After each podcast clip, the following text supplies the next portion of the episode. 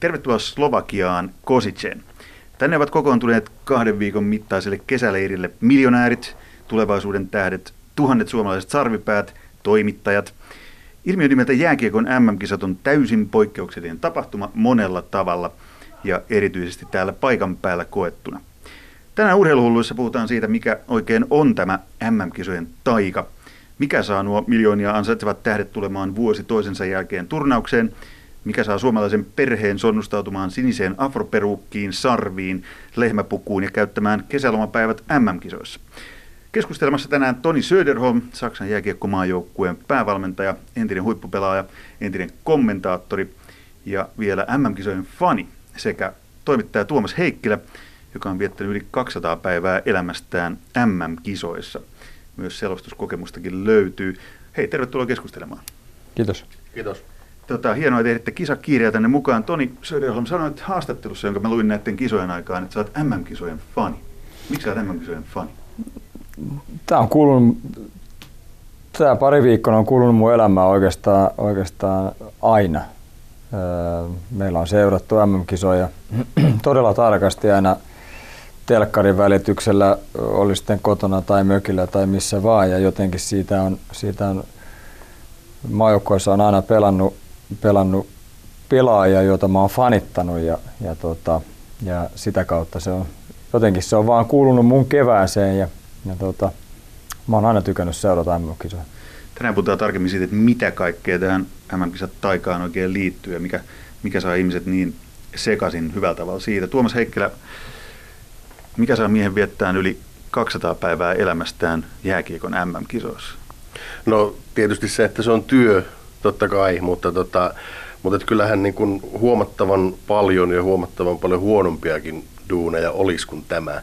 Ja tota, vaikka tämä nyt ei ole välttämättä niin kuin, eikä olekaan absoluuttisen huippujääkiekon ilotulitusta, eikä se mitä me toimittajat täältä tehdään, niin se ei ole urheilujournalismin kovinta ydintä. Eli et, et odota Bonnier-palkintoa tälläkään kertaa? En tälläkään kertaa, mutta tota, siis nämä on hauskoja reissuja kaikin puolin. Ja se kevätretki, mistä mä äsken, äsken mainitsin, niin se jotenkin tuntuu vähän sieltä. Toni Söderholm pelaajana pelasit äh, kolme tämän kisat. Ja. Yksi hopeamitallikin löytyy ja. vuodelta 2007 ja. palkintokaapista. Lähdetään pelaajan näkökulmasta. Kun mä tässä on seurannut niin kuin kollega Heikkiläkin pelaajia täällä MM-kisoissa, niin onko tämä pelaajalle jotenkin poikkeuksellinen tapahtuma, jos muistelet niitä kertoja, kun sä oot täällä ollut pelaajana? No on se Suomen, on se, kyllä niin suoma, suomalaisena niin on mm on aika spesiaali tapahtuma kyllä. Millä Tietenkin mä en voi, no en mä voi verrata sitä, mitä se on muilla, muille maille tai muiden maiden pelaajille sen enempää itse pelaajana, mutta, mutta tota, kyllä siihen liittyy, siihen liittyy, ähm, siihen liittyy paljon odottamista, ja, ja ää, mä tarkoitan nyt sellaista odottamista, että mahtuuko, kuuluuko joukkueeseen ja mi- miten leiri etenee, soittaako joku edes ja kutsuu leirille. Ja, ja tota, et siihen liittyy aika paljon sellaista jännittämistä ja itsensä kanssa tutkiskelua, että missäköhän mä kuljen nyt tässä joukkueessa. Tai mun kohdalla se oli aina sillä koska mä olin vähän, aina niin kuin vähän vaakatasolla, kun suurin piirtein puolet MM-leireistä päättyi pettymykseen ja pari kertaa, muutaman kerran mä olin mukana, niin, niin tota, sitä oppinut tutkiin omaa suoritustasonsa siinä lehdityksen aikana aika, aika paljon. Kuvaile vähän sitä fiilistä, mikä, mikä fiilis se oli silloin, kun päävalmentaja soitti ja sitten katsot, että oho, puhelin soi, nyt coachi soittaa ja sitten se että oot mukana kisajoukkueessa. No se sanottiin mulle aika myöhään aina ihan siinä viime, viime metreillä, mutta – se jotenkin aistii, aistii siinä, jos on ollut niissä maajoukkuepeleissä sen kauden aikana mukana ja, ja, tota, ja sitten tietenkin rupeaa tutkailemaan itseensä ja mittailemaan itseensä muita pelaajia kohtaan ja miten on pärjännyt kauden aikana, miten peli on kulkenut. Ja kyllä sitä jollain tavalla osaa odottaa sitten, että, tai toivoa, että, että joku soittaa, päävalmentaja soittaa tai apuvalmentaja soittaa ja, ja, ja, ja kutsuu, kutsuu leirille mutta kyllä siihen liittyy paljon sellaista omaa, mun kohdalla ainakin liittyy paljon sellaista omaa spekulointia ja toivomista, että, että tulisi se kutsu. Ja kutsu tuli muutaman kerran. Tätä, kun toimittajan näkökulmasta seuraa pelaajia täällä MM-kisoissa paikan päällä, niin musta tuntuu aina, että pelaat jotenkin ihan erilaisella tunnelmalla tai moodilla täällä kuin mitä on vaikka samoja pelaajia haastatellut muutama päivä ennen kisojen alkua tai viikko ennen kisojen alkua vaikka SM-liigassa. Tuomas Heikkilä, onko huomannut samanlaista toimittajan näkökulmasta? Kyllä se, joo, kyllä se monesti on, on sillä ja, ja musta tuntuu, että vielä sitten ehkä niin kuin jos puhutaan pelaajista, mistä Söde sanoi, että jos joutuu ihan loppuun saakka odottaa sitä, että valitaanko vai eikö valita. Ja, ja niin kuin tavallaan pelaaja, joka sitten valitaan ja, ja leima lyöään passi ja pääsee pelaamaan, niin kyllähän se niin kuin, ne rentoutuu ne jätkät siinä kohtaa. Että semmoinen, joka on ollut ehkä jossain vaikka liigapeleissä vähän, vähän puheisempi, niin saattaakin höpöttää ummet ja lammet tuolla, koska on innoissaan siitä, että on päässyt tuohon vetämään. Niin pelaajat tuntuu olevan aika, aika rentoutuneessa tilassa täällä. Tuossa äsken kurkisteltiin, ollaan siis Saksan joukkueen hotellin tämmöisessä pienessä kabinetissa ja kurkistettiin äsken tuohon teen Saksan joukkueen, jota Toni Söderholm valmennat, niin tuohon huoneeseen siellä pojat pelas pingistä ja oli aika rennolla fiiliksellä. Onko tämä pelaajalle, pelaajan näkökulmasta tämmöinen vapautunut tapahtuma kuitenkin, vaikka siihen liittyy ensin jännitystä, niin kuin sä kerroit äsken, että onko mukana joukkueessa, sitten tulee se päätös, että on, niin mitä kisa paikalla?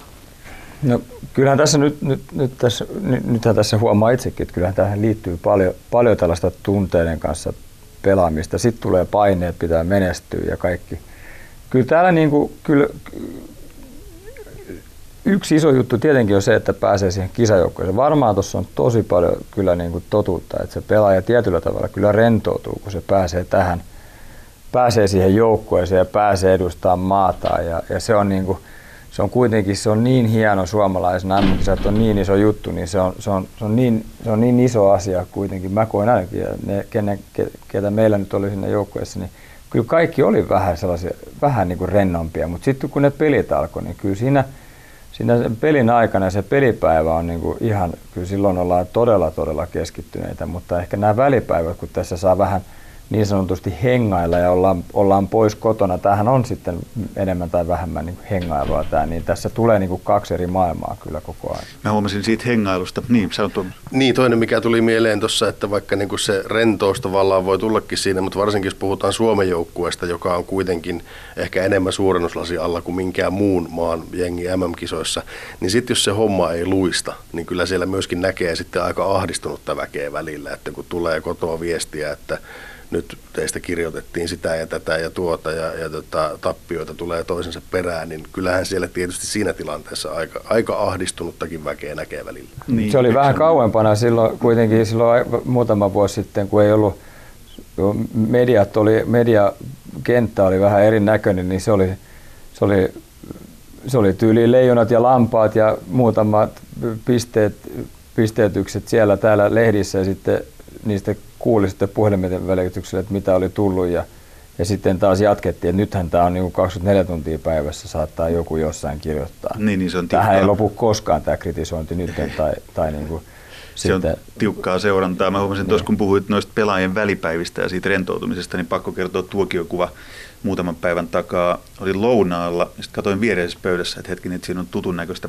kaveria, semmoiset siniset verkkarit päällä. Ja hetken, siinähän on USAn Patrick Kane ja sitten oli Johnny Goodrow, nhl miljoonia ja taas miljoonia tienaavat. Ja, ja tota, sitten toisella puolella mua istui ihan hillitön suomalainen niin kuin kisaturistien joukko. Ja jos jenkit söi pizzaa ja pastaa ja vähän salaattia, niin tämä suomalaisten ruokavalio lounaan koostui kyllä enemmänkin nestemäisistä mm. tuotteista ja meno oli sen mukaista ja mikä oli hauskaa, niin yksikään näistä suomalaisista ei tunnistanut tai huomannut, että keiden vieressä he lounastaa. Ja jenkkipelaajilla oli vaan hauskaa. Mutta sitten kun mä seurasin siitä tätä miljonäärien puuhastelua ja touhua ja miten ne piti hauskaa, niin siinä jotenkin kiteytyi aika hyvin se, että kun ne laittoi ruokailun päätteeksi yhteen lippikseen kaikkien luottokortit, noin kuusi luottokorttia, sitten ne alkaa yksi kerrallaan nostamaan sieltä pois ja kenen jää viimeiseksi, niin siitä saatiin hieno ohjelmanumero. Se oli muuten, olisiko ollut hetken, Ryan Sutter, joka joutui, joutui sen maksamaan. Sitten mä katsoin, että tienestit oli viime vuonna 7,5 miljoonaa. Että ei Kositsen niin lounasskene tarjoa ihan semmoisia, että tuntuisi kukkarosi ihan hirveästi. Mutta onko pelaajan näkökulmasta, onko tämä semmoinen, että, että pystytte pitämään hauskaa? Pystyykö sun joukkueen pelaajat, Saksan joukkueen pelaajat esimerkiksi pitämään hauskaa täällä niin kuin ne haluaa? Kyllä, mä oon, kyllä mu, Vai onko se niin tiukka valmentaja, että se ilmoittaa, että nyt ei pojat mihinkään? En ole missään nimessä. Kyllä, Kyllä me ollaan tehty ihan, me ollaan itse asiassa täällä hotellilla keskitytty tuohon peliin hirveästi. Me ollaan tehty työt tuolla hallilla ja yritetäänkin pitää sitä mahdollisimman paljon sillä Tietenkin tässä hotellilla on vähän enemmän aikaa joskus kans tehdä pienimuotoista palaveria, mutta, mutta täällä meillä ei ole joukkoja ollut kasassa hirveän montaa kertaa. Meillä oli tavallaan kick-off meetingkin oli, oli tässä hallilla silloin kun tultiin, mutta, mutta muuten tämä on ollut kyllä ihan, ihan vapaata. Enkä, ei se on, kyllä nämä, nämä osaa käyttäytyy nämä pojat ja, ja, ja kuitenkin se pelipäivä se on aika intensiivinen, niin, niin tota, ei tässä voi koko aikaa mitään, mitään työntää. Ja nuo pelaajat osaa kyllä, niin kyllä ne osaa sen. Tätä aika monet muistaa, niin säkin tiedät varmaan kokemuksista, että kuinka paljon vapaampaa meininki on ollut ennen, siis takavuosikymmeninä, niin aikamoisia legendaarisia tarinoita on kyllä kuultu vuosien varrella. Tuomas Heikkilä, oletko päässyt kirjoittamaan koskaan, koskaan mitään semmoista oikein mehukasta tarinaa takavuosilta? Mun mielestä se on enemmän joutumista kuin pääsemistä ja ei niinku tavallaan, meillä on vapaa-aika, pelaajilla on vapaa-aika, that's it. Että tota noin, niin jos niinku jos joku on kesken turnauksen vaikka vähän yössä tai jotain muuta, niin mikä nyt varsinkaan minä on siitä sanomaan. niin, niin, niin. Enää varmaan nykyään ei oikein voi, siis, koska pelaajat on niin julkista riistaa, niin kuin sanoit. Tosin nyt tuli kyllä mieleen, mä olin 2015 Ostravassa, jos Tuomas Heikkiläkin taisi olla silloin paikalla, niin 2015 Ostravassa, niin muistan, kun joku sen kerran kuitenkin niin pitkän työpäivän jälkeen saattoi ehkä mennä sen yhden tsekkiläisen tai jopa kaksi huurteista nauttimaan, niin siellä tuli vastaan kyllä muun muassa sellaisia pelaajia, jotka on, jotka on niin kuin maailman tähtiä, sanotaanko, että olisi nautittu ehkä vähän enemmän kuin se kaksi, kaksi laageria. Niin onko tämä muuttunut? Pystyykö pelaajat enää, enää nauttimaan siitä? No, jos meidän otteluohjelmaa nyt tässä katsoo, niin tässä on tasan yksi mahdollisuus ollut. Ja voi se olla tietenkin, että nuo pelaajat on käyttänyt toisenkin ilman, että mä siitä hirveästi tiedän. Mutta Mutta se, mistä me nyt pelataan niin kuin olympiakisoihin pääsystä tai välierien, puolivälierien pääsystä, niin, niin tota, en mä usko, että meidän pojat hirveästi kyllä silloin niin kuin sitä ravintolan puolelta niitä pelejä lähtee voittamaan. Kyllä ne on, kyllä ne on ihan tosissaan, tosissaan täällä. Mutta onhan nuo pohjois-amerikkalaiset yleensä on aloittanut vähän nämä, nämä, tota, nämä turnaukset sillä ne tekee sen enemmän, niin kuin ne tietää, että se kasvaa kasaan tässä muutaman viikon aikana ja, ja se on heidän tapoja ja ne on, ne on siihen tottuneita, ja, mutta kyllä ne ihan tosissaan tuonne peleihin kuitenkin suurimmaksi osaksi tulee. Kyllä, kyllä. Mutta tasoerot on joilla, joidenkin maiden välillä isot ja, ja silloin he pärjää vähän pienemmällä, mutta se on joka, joka urheilulajissa samalla. Mikä, mikä se on? Mä mietin silloin tämän lounashetkeni aikana, että mikä se on, mikä saa miljonäärit tulemaan raskaan NHL-kauden jälkeen? No, uusi ympäristö, uudet kaupungit, uudet hallit, vähän erilaista fanikulttuuria – vähän erilainen peli, näkee kavereita, joiden kanssa ei ole pelannut koko kauden aikana, näkee vähän, niin kuin mä sanoin, näkee vähän maailmaa ja näkee lätkää vähän eri kantilta. Mitäs muuten valmentajan näkökulmasta? Onko MM-kisat erilainen kokemus kuin, pelaajana? Mm. No on. on. On. on. Tää on, tää on, tää, täällä ollaan kyllä ihan töissä. Tää on, tää on, tuota, pelaajana ei oltu töissä. Ei, mutta siis pelaajana sä tuut harjoituksia ja joku on suunnitellut sun puolesta ja sä laitat sen verran paidan päälle, mikä käsketään ja sä katsot, mitä kentällä pitää tehdä, oliko se harjoitus tai peli ja sitten sä lähdet kamppailemaan täysillä. Ja se on, niin kuin, se on erinäköistä, mutta tää on, tässä on ainakin, mä oon huomannut, että tähän menee, tässä menee tähän suunnitteluun menee tosi paljon aikaa, mediaan menee a, aika paljon aikaa ja, tota, ja sitten, sitten tulee jo seuraava vastus ja näin poispäin. Että kyllä nämä on ihan, tämä on todella intensiivinen paketti kyllä. Että kyllä mä ymmärrän, ymmärrän, että kokeneemmat valmentajat, joiden kanssa tästä on puhunut, niin että ne sanoivat, että kyllä tämän, tämän rykäyksen jälkeen niin on takki aika tyhjä kyllä. Toi kuulostaa muuten aika hyvin myös toimittajan työn kuvaukset, kun katsoo täällä ympärillä ja ainakin osa toimittajista painaa hommia niin hulluna, että, että ei varmaan normioloissa painaisi näppäimistöt sauvuu koko ajan. Päivät alkaa kello kahdeksan aamulla joskus ja päättyy kello 12 illalla. Miten sitä oikein jaksaa? Onneksi aika harvoin kahdeksalta aamulla, että tuommoinen puolipäivä yleensä riittää näissä kekkereissä, mutta tota, mutta eh, siis siinähän on se, että kun on semmoisessa MM-kisakuplassa, että tota, kun touhuaa vaan niin kuin tätä hommaa, ei ole mitään semmoisia normaaleja arkirutiineja, joita niin kuin ihmisellä kotona on, että sä et niin kuin käy kaupassa ja ei tarvii laittaa ruokaa ja ei tarvii siivota. Ja meet vaan hotellilta hallille ja rupeat takoa juttuja ja, ja niin kuin se on niin kuin siinä. Ja sitten kun siihen löytyy se rytmi, niin, niin silloinhan se menee. Ja siinä on just se, mistä Söde sanoi, että kun se toi niin kuin mediahomma on muuttunut niin, että käytännössä niin kuin, jos ei nyt keskellä yötä tarvitse mitään saada julki, mutta että niin kuin aamusta iltaan, niin kuin sanotaan, kello 7-24 ja sillä välillä koko ajan pitäisi jotain tapahtua. Et onneksi niin, niin nettiin pystyy ajastamaan niitä juttuja, että ei tarvitse aamulla seitsemältä herätä sitä varten. Ja kyllä mä huomasin silloin, kun mä olin kommentaattorina Ylelläkin, niin kyllä mä, kyllä mä huomasin sen, että kyllä siinä, siinä kommentaattorin duunissa, niin kyllä siinä oli, ne oli pitkiä ne päivät, koska sin, siihen hommaan sitten kun pitää, pitää NS koko kansalle kertoa ja avata peliä, ja, ja, niin, niin kyllä ei sinne kyllä ihan vasurilla voi mennä. Se vaati kyllä myös tosi paljon taustaduunia ja ne oli pitkiä päiviä. Kyllä se, sen jälkeen, se oli tavallaan sitä esiintymistä, niin kyllä sen jälkeen oli myös joka päivä niin, niin tota, ennen Heikkilää nukkumassa. Musta tuntuu, että tässä on aika paljon yhtymäkohtia. Mä mietin silloin jo aikaisemminkin tätä muutama vuosi sitten, kun ensimmäiset MM-kisat itse hoiti, hoiti työn kautta, niin, niin tämä on aika samanlainen kokemus sit loppujen lopuksi kuitenkin faneille, pelaajille – toimittajille, entis valmentajillekin, semmoinen, että tulee johonkin kuplaan. Että siitä on kyse. Tämä on niin jotenkin outo ja eriskummallinen ja ainutkertainen. On, tämä on vähän surreistinen maailma niin, kyllä. On, niin. on se tavallaan. Kaikki tietää, mihin, missä roolissa ne menee, niin kaikki tietää, mitä odottaa. On se vähän sillä. Niin, musta tuntuu jotenkin niin tavallaan hienolta, että kun tietää, on muutaman kerran jo käynyt Tuomas Eikkä saa käynyt lukemattomia kertoja, yli 200, mitäs 201 päivää tuli nyt tänään täyteen, olet viettänyt elämästä MM-kisoissa, niin se on ihan oma, omanlainen kuplansa. En mä ainakaan keksi, että mihin, mihin muuhun tapahtumaan tai juttuun mä sitä pystyn edes vertaamaan. Niin ja siis nimenomaan vielä, jos puhutaan siitä, että jääkiekon MM-kisat, niin se on ehkä vielä omanlaisensa, että Mä nyt en ole niin arvokisoja ja muuta kauheasti kiertänyt kuin näitä. Kerran ollut talviolympialaisissa, sekin oli suurelta osin niin kuin lätkää työn puolesta, mutta, mutta se oli erilainen. Se ei ollut, niin kuin, se ei ollut tämmöinen, siinä ei ollut niitä tunnusmerkkejä, siinä ei ollut sitä 3000 sarvipäätä, mitkä MM-kisoissa aina on joka kerta. Ja itse asiassa vielä kun puhuttiin, että minkälainen rypistys se kenellekin on, niin kyllä se sille porukalle tämä on kaikista rankin, mä luulen.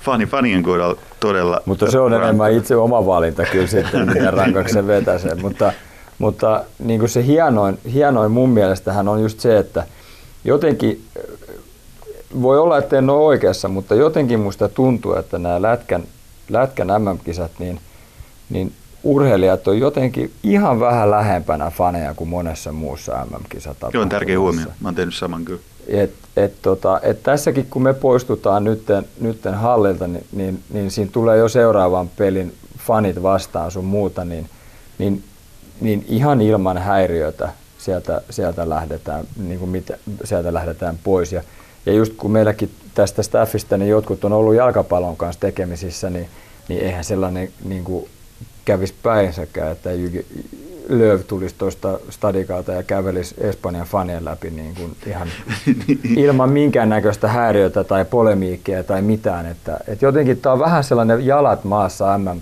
niin kuin, turnaus kuitenkin. Et suhtaudutaan vähän vapaamielisemmin, vähän, vähän rennommin. jotenkin musta tuntuu, että on... Mietin, kun te pelasitte, Saksa pelasi Iso-Britanniaa vastaan, niin, niin tuli ajatus mieleen, että hetkinen jääkiekossa kohtaa Saksa ja Britit – ja ne voi olla fanit niin kuin samassa katsomolohkossa. Joo. Jos olisi jalkapallo, niin siellä olisi niin kuin mellakka-aitaa ja mellakkapoliisit ja koirat ja, ja raskaat toiset aseet. fanit suoraan junaa ja eri niin. kaupunkiin. Ja, ja, ja, no täällä se on sitä. Täällä niin kuin en mä muista ainakaan, että mä olisin nähnyt tai kuullut, että täällä hirveästi fanit keskenään tappelee tai, tai mitään, mitään sen suurempaa. Niin, siis jääkiekon ja jalkapallon erohan on se, että tota, jalkapallossa näytellään loukkaantunutta ja jääkiekossa näytellään, että ei olla loukkaantuneita. Jääkiekossa tapellaan kentällä, jalkapallossa tapellaan katsomassa. Näin se menee. kovat, kovat niputukset. Tätä, Söde, sä oot MM-kisan fani. Voisitte kuvitella joskus, että tulisit tänne valmentajauran jälkeen tai niin, että et ole enää missään töissä, niin sulla olisi sininen afroperukki päässä ja sarvet koristaisi tuolla ja tulisi niin tuulettaan fanina, ihan oikeana fanina? En mä varmaan sillä ehkä niin, mä ehkä vähän liian tylsä tullakseni ihan niin vapaasti, mutta, mutta mä tykkään jääkiekosta. Mä, mä tykkään katsoa jääkiekkoa, mä tykkään katsoa, katsoa pelejä ja, ja, ja M-kisat on hyvä, hyvä foorumi sille kyllä, että näkee, näkee hyvää jääkiekkoa. Kyllä mä voisin kuvitella, että kyllä mä näen itseni joskus tulla, tulevan myöskin ka- vaan katsomaan. Niin, MM-kisat on jos ennen kaikkea niin isoja tarinoita, joita syntyy aina. Nyt ollaan siis Slovakiassa parhaillaan Kosicessa. Tulee totta kai heti mieleen edelliset kisat, jotka pelattiin täällä vuonna 2011. Olitte molemmat silloin paikalla. Sä olet kommentaattorina. Ää, pakko kysyä, että muistatko niin paremmin Mikael Granlundin ilmaveivin vai selostaja Kai Kunnaksen reaktion siihen ilmaveiviin? No, kun siitähän ei tiennyt, sehän, siitä kaitsun tuuletuksestahan ei tiennyt, että mihin se loppuu. että missä tulee seinä vastaan. mutta, mutta Granlundin kohdalla tiesi, että se on vähän hillitympää se juhliminen, mutta että se peli jatkuu. Kaitsun kanssa ei ollut ihan varma, että saako se itsensä vielä, kykeneekö se vielä kerättyä itsensä vielä selostamaan sitä peliä. Mitkä on muuten parhaimpia mm muistoja? Liittyykö ne tuohon 2011 kisoihin? No, totta, joo, siis olihan ne, olihan ne tosi niin kuin kommentaattoripuolet, ne oli silloin Ylen vikat kisat, että se oli iso panostus Yleltä silloin siihen. Ja se päättyi tosi, tosi makeasti niin kuin heidänkin kannaltaan se, se, koko, se koko tarina. Ja pelaaja nyt tietenkin Venäjän voittaminen semifinaaleissa Moskovassa, kun heillä oli ihan täys ladattu joukko. Oli vähän samanlainen, vähän samanlainen setup, mikä Suomella on täällä nyt. Että, että tota, ei ollut ihan niitä kaikkia NHL-tähtiä saatu, mitä haluttiin, ja oli vähän uutta sukupolvea tulossa. Ja NHL-pelaajia, Mikko Koivu ja Ruutuus on muuta, mutta, mutta, tota, mutta silloin Venäjä oli, oli kyllä aika raskaasti aseistettu kyllä. Tuomas Heikkilä, parhaat MM-kisan muistot? Tarinoita, ilmiöitä, muita? No joo, siis kyllähän se tietysti se Bratislava tulee mieleen just tuossa, kun legendaarista ilmaveiviä sivuuttiin. Kaikki kunnia tietysti myös herra Pasi Nurmisen ilmaveiville sitten vähän myöhemmin. Mutta tota, muistan kollega Petri Heikkisen pohjalaisen kiekkotoimittajan kanssa istuttiin mediakatsomassa vierekkäin. Ensimmäinen reaktio oli, että tekikö tuo poika oikeasti ton?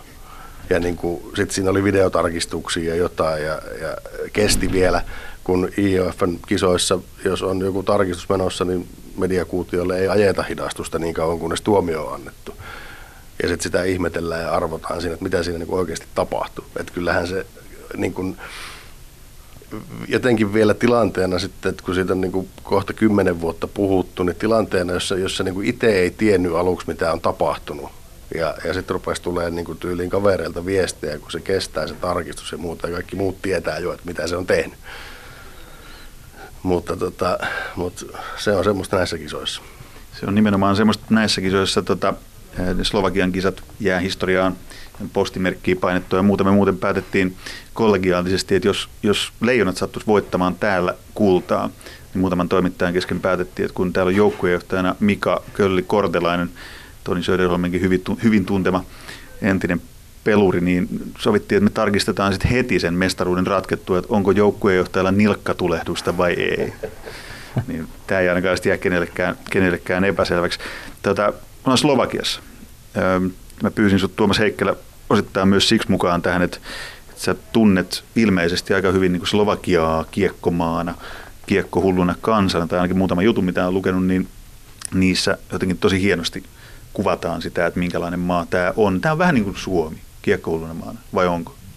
No on varmaan, ja sitten tämä on jotenkin semmoinen niin kuin, äh, vähän semmoinen akuankkamaisen huono tuuri näillä, tai vähän semmoinen surullisen hahmon lätkäkansakunta, että ykköslaji tässä maassa, mitä muita on, jos se lätkä on ykkönen, Suomi ja Kanada, noin niin kuin suurin piirtein.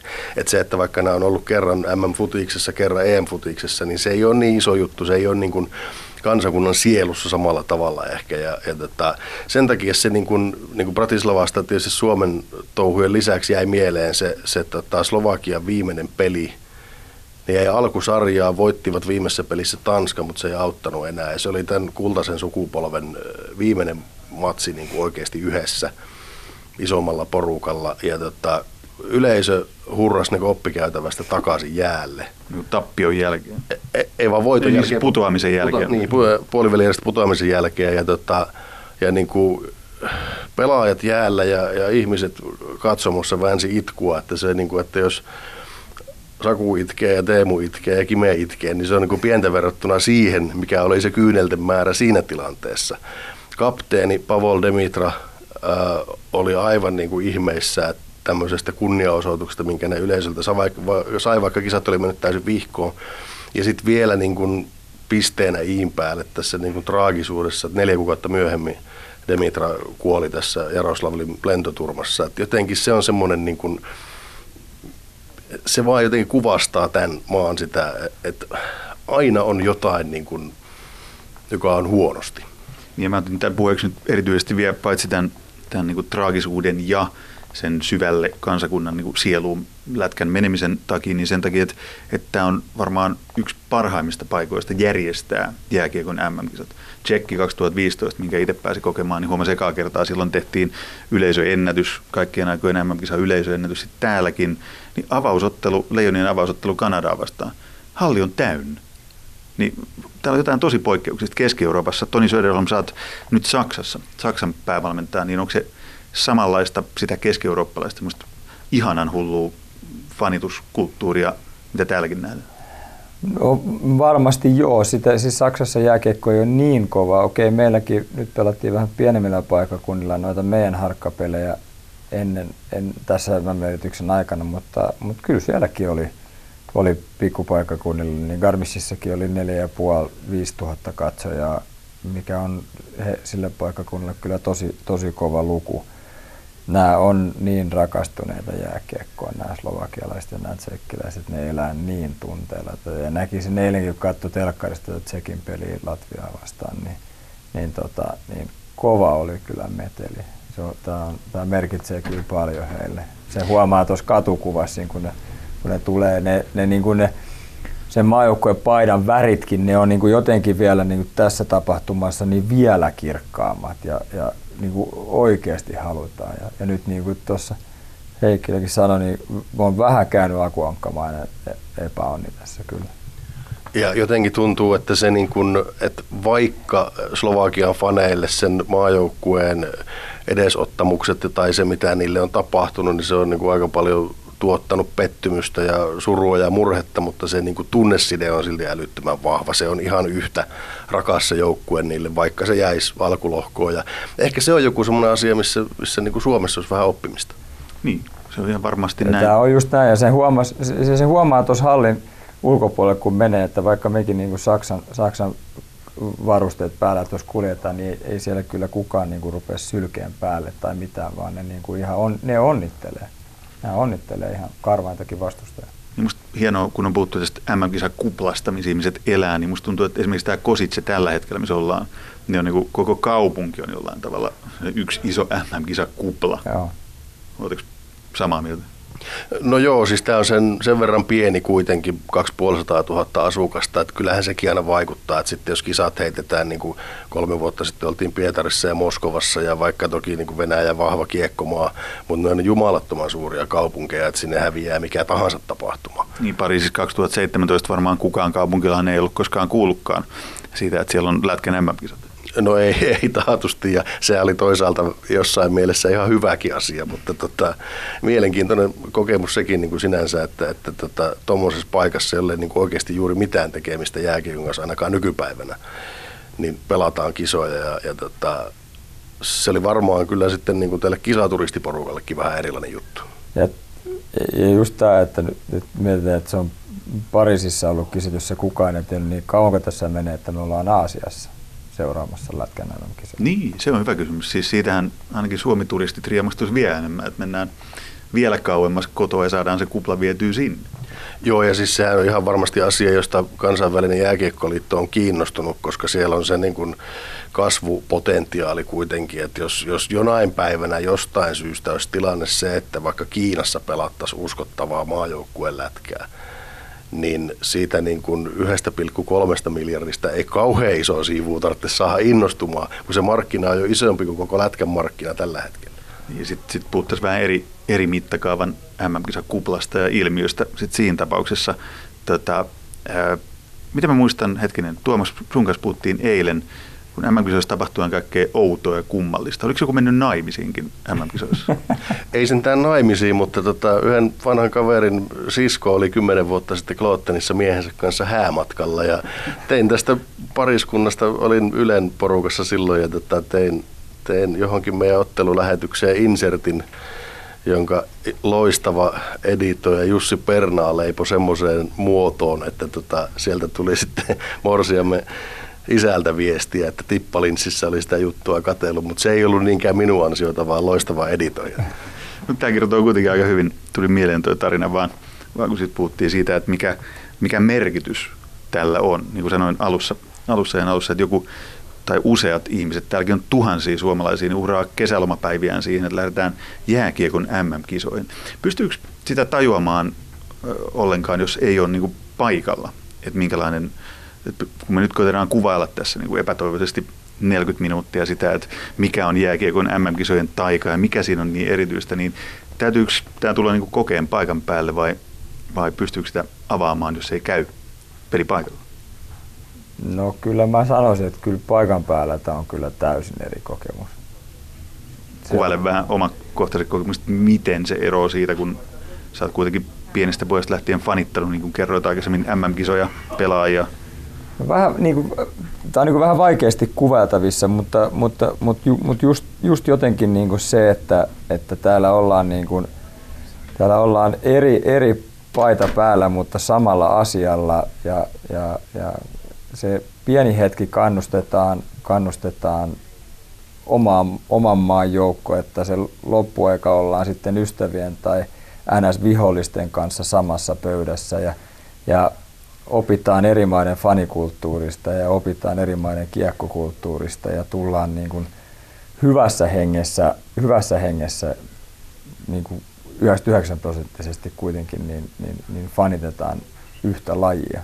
Niin se on vaikea se on vaikea kuvailla kyllä, niin kuin, jos ei ole sitä nähnyt.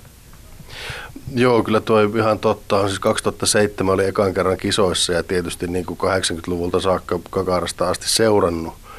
Ja, ja niin kuin 10 vuotta kuitenkin siinä vaiheessa olin tehnyt toimittajahommia, mutta oli se silti niin kuin semmoinen, että sit se vasta niin kuin valkeni, että mikä on homman nimi. Ja toi mitä Söde sanoi, että, että tota, se niin kuin eri maiden fanien yhteishenki ja se meininki, niin mä en ole näillä reissuilla, mä en ole yhtään kertaa nähnyt, että fanit olisi tapellut keskenään. Että ainut joku niin kuin episodi, joka on ollut jollain tavalla väkivaltainen, niin oli Halifaxissa 2008, oltiin menossa kollega Marko Leppäsen kanssa yhteen baariin ja sieltä tulee tota, muuan viiksekäs valmentaja käsiraudoissa pihalle, kolme poliisiautoa on siinä pihassa. Se oli Olex Naroks ja Naroksin perässä tuli pelaajansa Raitis Ivanans. Mä en tiedä mitä siellä oli tapahtunut, mutta kumpikin laitettiin omaan poliisiautoon ja vietiin pahnoille. Et se on niinku ainut tämmöinen niinku väkivaltainen episodi, mitä mä oon näillä reissuilla koskaan nähnyt. Muuten hyvä, että silloin ei edetty, eletty someaikaa, koska siitä olisi levinnyt aika eri tavalla kuin vuonna 2008 kahdeksan kuin mitä nyt leviää. Tota, joo, on huomannut myös saman, että, että miten hämmentävällä tavalla fanit pystyy olemaan keskenään niin kuin yhtä isoa, vähän kliseisesti voi sanoa, että perhettä. Ja miten toimittajatkin otetaan aika hyvin siihen mukaan. Esimerkiksi eilen viimeksi pitkään pitkään alettiin puhumaan jonkun suomalaisen fanin kanssa, joka osoittautui, että hän on maalivahtivalmentaja. Ja sitten sit saatiin todella pitkä keskustelu jääkiekosta ja edellispäivän tapasin muutaman brittiläisen fanin. He oli just hävinnyt päivää pari aikaisemmin USAlle maaleen 3-6. Mutta kun Iso-Britannia pelaa ekaa kertaa 25 vuoteen ylipäätään Lätkän MM-kisoissa, niin nämä brittipojat oli aivan mehuissaan siitä, että et, et voi uskoa mitä äsken tapahtui. Niin, että te hävisitte. Ei, ei, ei, kun me tehtiin kolme maalia USAn verkkoon. Se on jotenkin kuvaavaa, että mistä, mistä hengestä täällä sitten on kyse. Ja täällä aukeaa hotellin ravintolan puolen ovi. Siihen varmaan tuodaan kohta meillä jotain kisaevästäkin. Keittiö ovi näköjään aukesi. tota, en tiedä mitä on ruokalistalla, mutta tota, mennään kohta katsomaan. Me etsittiin tämän mitä mainioin paikka. Mutta se mikä on niinku kans hyvä muistaa, että tietenkin kun tässä ollaan niinku jääkiekon kanssa – ja mietitään niin kuin tätä tarpeellisuutta sun muuta, e, usein niin kuin vähän kritisoidaan, että tarvitaanko niin kuin tätä joka vuosi sun muuta, mutta, mutta kyllä mä oon sitä mieltä, että kyllä, kyllä niin kuin jääkiekko pelinä, niin se kehittyy.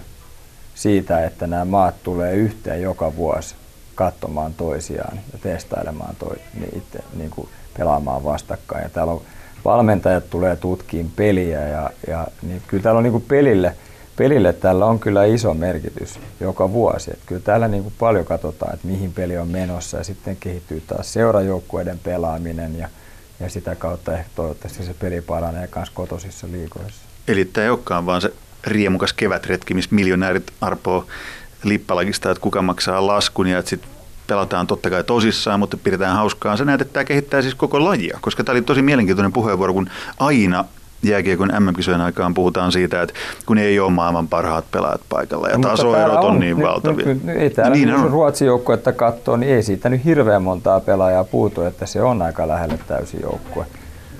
Niin, tai Venäjä. Tai Venäjä. Jen, Jenkeillä on pirun kova porukka kanssa. Kanadalta ehkä nyt puuttuu sitä terävintä kärkeä, mutta näinhän se menee. Ja, ja niin kuin esimerkiksi Ruotsi, niin kuin paljon paremman joukkueen ne oikeasti saisi kasaan, jos olisi kaikki käytössä, niin ei se nyt ihan älyttömän paljon parempi olisi. Ei. No entäs ne tasoerot sitten, jos Britit on, mitäs ne ensimmäisestä kolmesta neljästä pelistä sitten hävisi kaikki maalierolla neljä ja 20 jotain, niin onko se, onko se kaikissa, kaikissa lajeissa kaikissa lajeissa, niin, niin jossa, jossa vedetään MM-kisoja, niin onhan, onhan yleisurheilussa alkuerät, mäkihypyssä on eroja, hiidossa on eroja, laskettelussa on eroja, futiksessa on eroja. eroja. Onhan joka lajissa on MM-kisoissa eroja. Jotkut on pienempiä, jotkut on, on isompia, mutta, mutta se, on, se on osan urheilua. Ja sitten tietysti tuo, että niin kun puhutaan tasoeroista, puhutaan pelin tasosta, mitä se täällä on, no pelejä on paljon, ne ei ole niin kuin absoluuttista huippulätkää kaikki, mutta, tota, mutta tuli nyt ensimmäisenä mieleen esimerkiksi vaikka niin kun neljä vuotta sitten ne Ostrava ja Prahan kisat, kun Kanada voitti mestaruuden ihan pystyyn, Crosby oli kapteeni, se oli niin kaikki mahdolliset äijät kehissä, niin kyllähän ne pelas ihan käsittämättömän huikeita lätkää. Ja, ja se oli semmoinen, mistä niin esimerkiksi moni liigavalmentaja on puhunut sen jälkeen, että ne on haaveillut siitä, että oma joukkue pystyisi pelaamaan niin kuin Kanada pelasi 2015.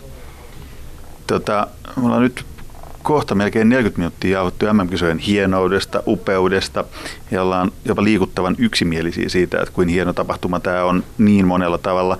Mutta ihan pakko kysyä, että jos jotain pitäisi kehittää, jotain pitäisi muuttaa jääkiekon MM-kisoista, niin mitä se olisi? Onko tämä niinku täydellinen kahden puolen viikon vappukarnevaali, joka samaan aikaan, niin kuin Toni Söderholm sanoi tässä, niin kehittää lajia ja kehittää pienempiä maita, on hyvä pelaaja tarkkailulle, kehittää sitä kautta myös niin kuin kansallisia sarjoja. Mutta mitä sä korjaisit tai mitä sä kehittäisit vielä tässä hienossa tapahtumassa, jos saisit päättää? Tietenkin ajankohta on, nyt, nyt ollaan taas viikkoa myöhem, myöhempään pelataan kisat kuin, kuin, kuin ennen.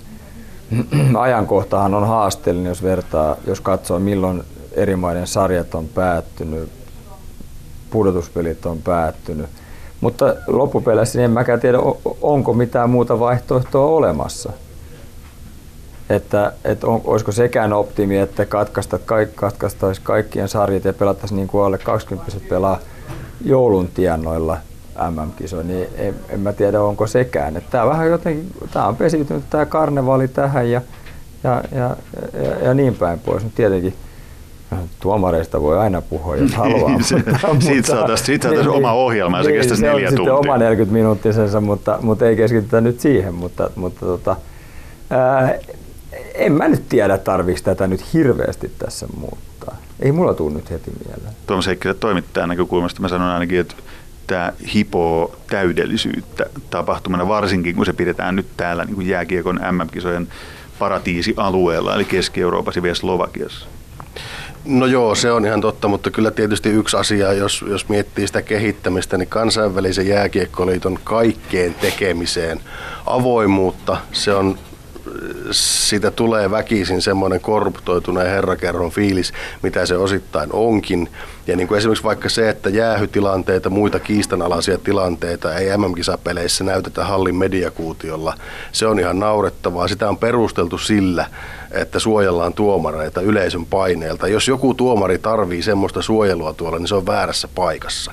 Nyt me ajaudutaan taas niin tuomareihin. No joo, mutta et, ja, ja, niin kuin kurinpidosta on puhuttu näissä kisoissa ja, ja niin kuin IIOFn touhut muutenkin, kisojen jakaminen ja, ja Venäjän valta siellä ja sitä tätä ja tuota, että kyllähän se pitäisi niin kuin tavallaan se organisaatio, mikä on nyt, niin se pitäisi ehkä räjäyttää. Että niin kuin, ja, ja puhtaammat jauhot pussissa, mutta tota, olisiko tämä sitten tämmöinen tapahtuma enää sen jälkeen? Kyllähän se suurten urheilutapahtumien järjestäminen, se vaan nykymaailmassa väistämättä jonkunnäköistä mädännäisyyttä vaatii. Ja niin kuin joku sanoo tässä, että diktatuurit on parhaita paikkoja järjestää suuria urheilukisoja. Että, no nyt ei olla diktatuurissa, mutta siinäkin on varmaan vinha perä.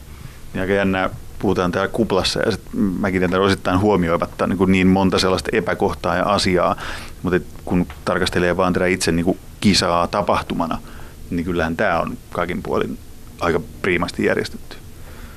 On joo, ja niin kuin mä sanoin, niin totta kai kyllähän mekin tietenkin, niin kuin minäkin valmentaja toivoisin, että jos, jos mm näyttämöllä on kaksi kaukaloa, niin että se harjoituskaukalokin olisi niin kuin normaalin kaukalon kokoinen, että siellä pystyisi harjoittelemaan niin kuin kunnolla, niin totta kai sekin olisi hieno juttu. Tai että jos vanotaan, että ei saa olla iPadeja penkillä sitten yhtäkkiä saakin olla iPadit penkillä, niin ettei niin kuin tietyt säännöt niin yhtäkkiä muuttuisi tässä niin kuin päivästä toiseen. Niin totta kai, mutta se, se on, jos siihen saisi ehkä vähän avoimuutta, niin kuin tässä sanottiin, ja, ja ei koko aika muutettaisi sääntöjä sun muuta, niin silloin olisi helpompi niin kehittää, että missä, kehittää, missä mennään. Näin, se on sitten toinen, toisen ohjelman aihe, kansainvälisen jääkiekkoliiton mädännäisyydet, jota tässä vähän sivuttiin. Nyt ollaan hehkutettu 40 minsaa risat mm hienoutta ja nyt me lähdetään täältä Saksan joukkueen hotellilta nauttimaan siitä hienoudesta. Toi viereisen ravintolan ovi on käynyt koko ajan siihen malliin, että alkaa tulee vähän nälkä. Onko Saksan joukkue jo syön? Saksan joukkue ei ole vielä syönyt. No niin, eli kohta alkaa sun valmentavat pojat juoksemaan tänne päin. Hei kiitos Toni Söderholm, kiitos. kiitos. Kiitos Tuomas Heikkilä, oli erittäin antoisaa jutella ja nyt me lähdetään fiilistelemään lisää näitä ihania ihania jääkiekon MM-kisoja.